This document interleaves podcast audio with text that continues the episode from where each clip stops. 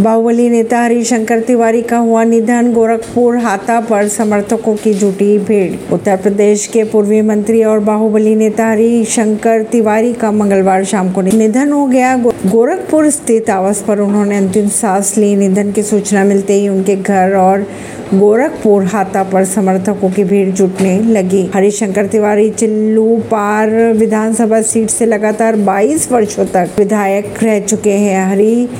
शंकर तिवारी ने अपना पहला चुनाव साल उन्नीस में निर्दलीय लड़ा था फिर अलग अलग राजनीतिक दलों के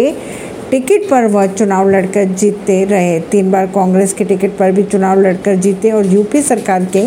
मंत्री भी बने ऐसी ही खबरों को जानने के लिए जुड़े रहिए जनता सरिश्ता पॉडकास्ट से परवीन नई दिल्ली से